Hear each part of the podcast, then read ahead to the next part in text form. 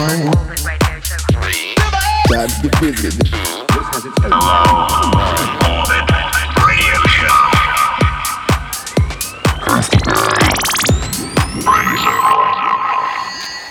Hello, hello, and welcome back to the Low Orbit Radio Show. My name is Braydon Zirkler, and every week I give you this show right here on your station, playing all sorts of electronic music. I hope we're well. I hope we're well wherever we are.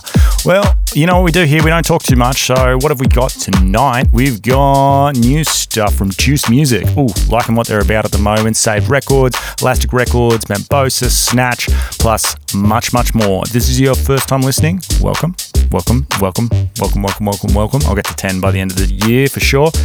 If you're a regular listener, you know what to do. Turn up a little bit louder. Let's jump on in.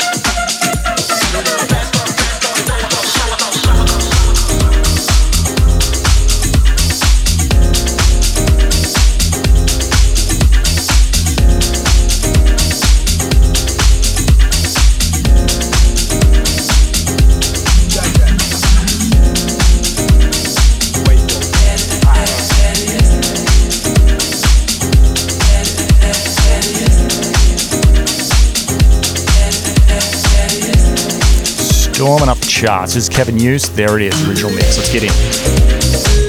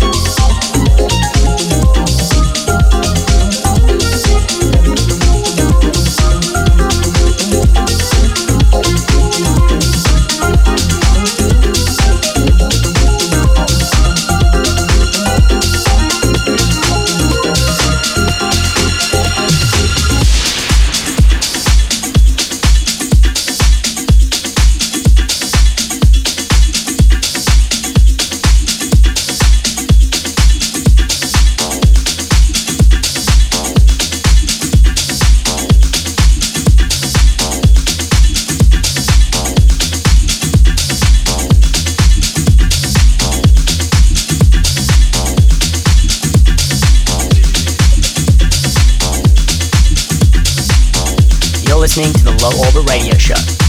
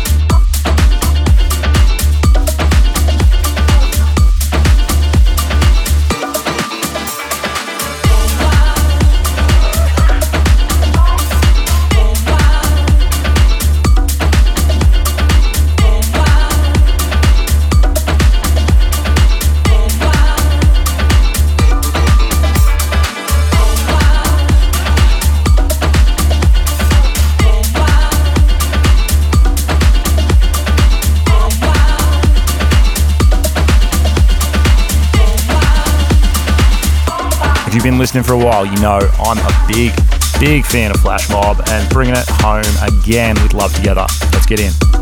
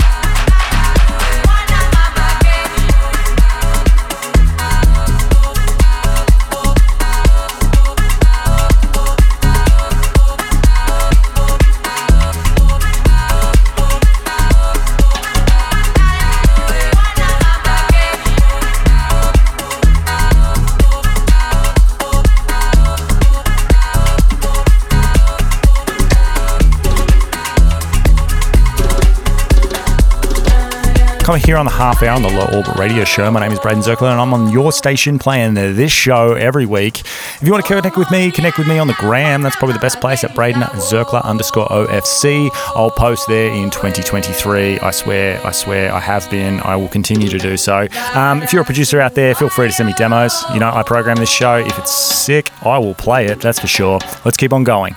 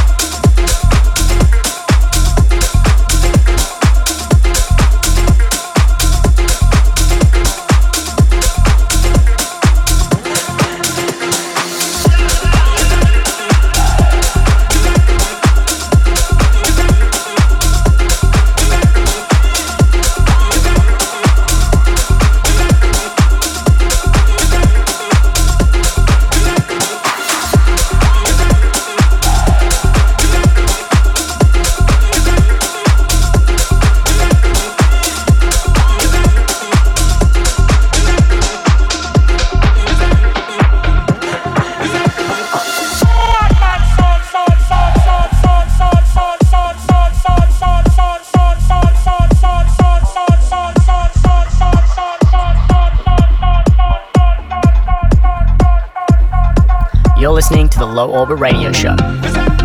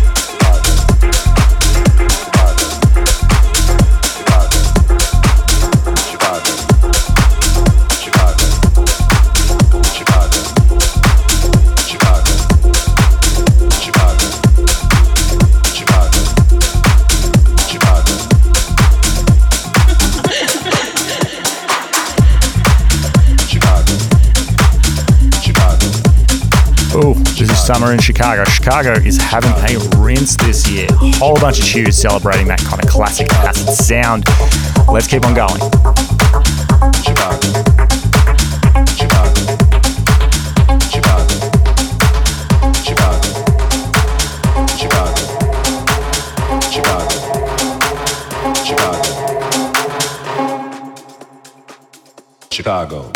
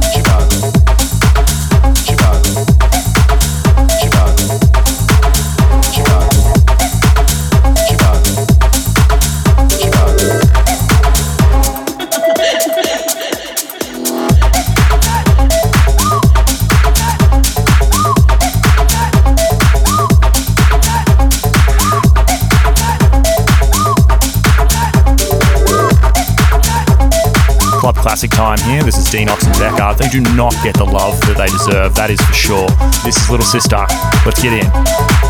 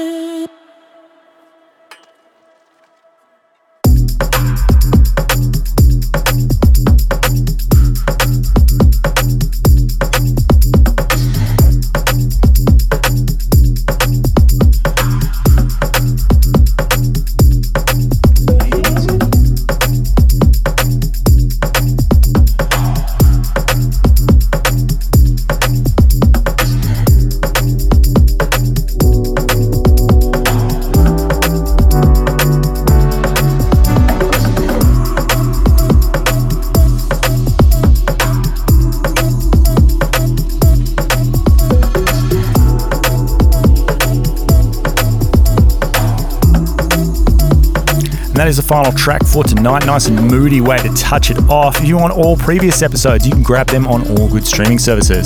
For everyone else, I will see you same time, same place next week, people. And until then, stay safe.